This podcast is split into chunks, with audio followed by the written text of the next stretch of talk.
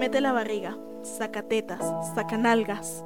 Tienes que adelgazar, así nadie te va a querer, nunca te vas a casar. Crecí escuchando todos y cada uno de estos comentarios. Es difícil ser una niña gorda en una sociedad que valora a las mujeres por un estándar de belleza establecido.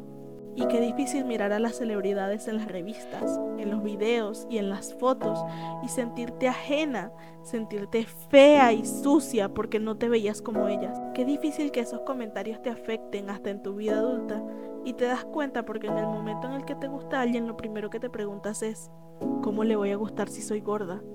¿Le gustarán las gordas?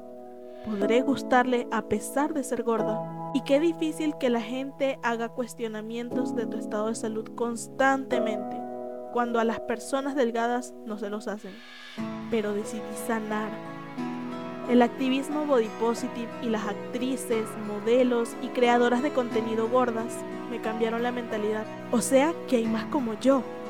No soy la única. Y son exitosas. Yo también puedo. Yo también puedo.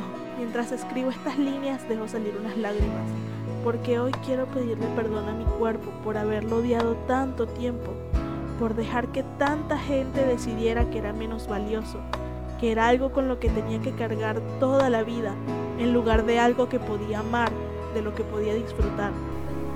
Y con este perdón dejo a mi cuerpo expresarse, sentirse sexy, poderoso, fuerte y capaz de llevarme a donde voy a ir.